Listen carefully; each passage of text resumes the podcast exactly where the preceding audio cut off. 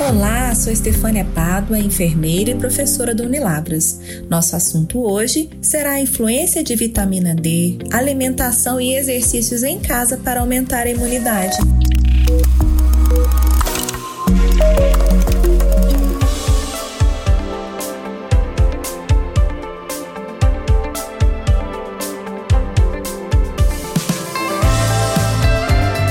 Responsável pelas nossas defesas naturais do organismo, o sistema imunológico virou o centro das atenções em tempos de coronavírus, e alguns fatores fazem parte dessa construção.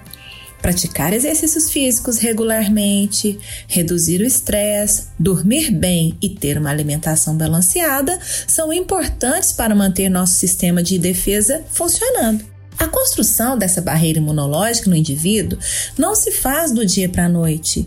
Tudo isso é um processo acumulativo de qualidade de vida, hábitos saudáveis e manutenção da saúde.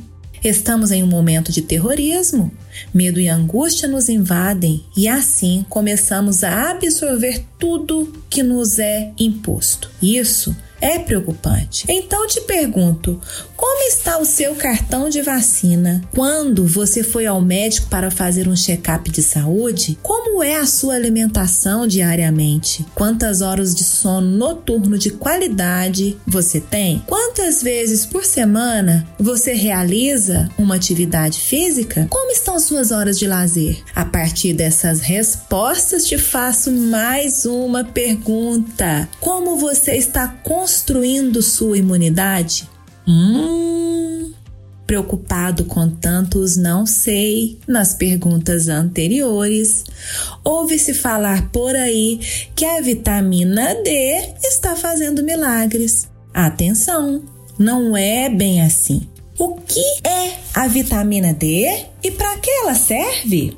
Ah, a vitamina D, ela é um micronutriente que, entre outras funções no corpo, atua no funcionamento do nosso sistema imunológico, auxilia na absorção de cálcio e tem um papel importante no equilíbrio do açúcar no sangue, ou seja, ela atua como um hormônio multifuncional, já que diversas células e tecidos possuem receptores para a síntese da vitamina. A deficiência dessa vitamina está comprovadamente ligada a uma série de doenças, como as de doenças autoimunes, o diabetes e a osteoporose. E aí? Então, qual a forma adequada para se obter bons níveis de vitamina D no nosso organismo? Para a formação da vitamina D no nosso organismo, é necessária a exposição solar de no mínimo quinze minutos diários, de preferência entre dez e quatorze, momento de maior presença dos raios ultravioleta, que são responsáveis por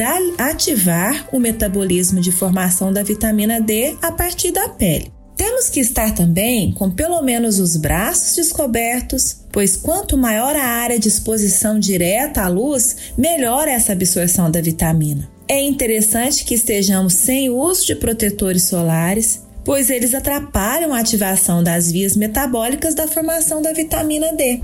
E existe, será, algum suplemento que substitui esses alimentos ou a exposição solar? Porque nem todas as pessoas conseguem, né? Tá alimentando ou tá ficando exposta ao sol. Existe sim. Para aqueles casos em que a combinação de exposição solar e alimentação não é suficiente, é possível fazer o uso de suplementos de vitamina D a partir de recomendações médicas, a fim de fazer uma reposição ou até mesmo a manutenção dos índices ótimos da vitamina no nosso organismo. Em tempos como este, é muito importante nós estarmos com a vitamina D regulada no nosso organismo. Estudos recentes mostraram que universidades de Turim apontaram que os pacientes que foram infectados pelo covid dezenove apresentaram baixos os níveis de vitamina D. Não se trata de uma prevenção, prestem atenção, mas de estar com o sistema imune funcionando adequadamente. Como a vitamina D tem ação imune imunomoduladora comprovada, é importante, então, manter seus níveis adequados neste momento. Tudo isso é necessário através da indicação médica, pois necessitamos de outras vitaminas e compostos como zinco, selênio, vitaminas A, B, C, D, E, sempre em doses ideais, conforme a demanda do organismo de cada indivíduo. A alimentação e a hidratação também é muito importante. Orientações nutricionais de alimentação saudável, de alimentação balanceada, o, a ingesta né, adequada de água dur- durante o dia. Ao adulto, a Organização Mundial de Saúde recomenda em torno, no mínimo, de dois litros de água por dia. Evitar consumo excessivo de álcool, porque o álcool pode estar abaixando essa nossa imunidade. E um outro fator que colabora também para manter a nossa imunidade normal é uma boa noite de sono, pois hormônios importantes para a reconstrução da nossa imunidade são produzidos e controlados durante o sono noturno. Isso é fundamental neste processo. Mais uma dica importante, atividade física ideal, pois a atividade física fortalece os nossos ossos, músculos, melhora o condicionamento cardiorrespiratório, redução do risco de doenças cardiovasculares, melhora da saúde mental e do humor, redução do estresse, controle da pressão arterial, aumento da expectativa de vida e da melhora da qualidade de sono e ainda ajuda o nosso controle de peso. Só que também a atividade física deve ser indicada por um profissional competente, por um profissional da área, para que nós possamos possamos fazer o que realmente o nosso organismo ele consegue trabalhar de acordo com a nossa idade, de acordo com o nosso peso, com a nossa altura. Todas essas orientações citadas acima precisam ser prescritas, precisam ser direcionadas por um profissional competente. E cabe a nós, enquanto ser humano, enquanto indivíduos, ter o hábito de construir e reconstruir e estar buscando essa nossa imunidade normal a vida toda, não só em tempos de Covid.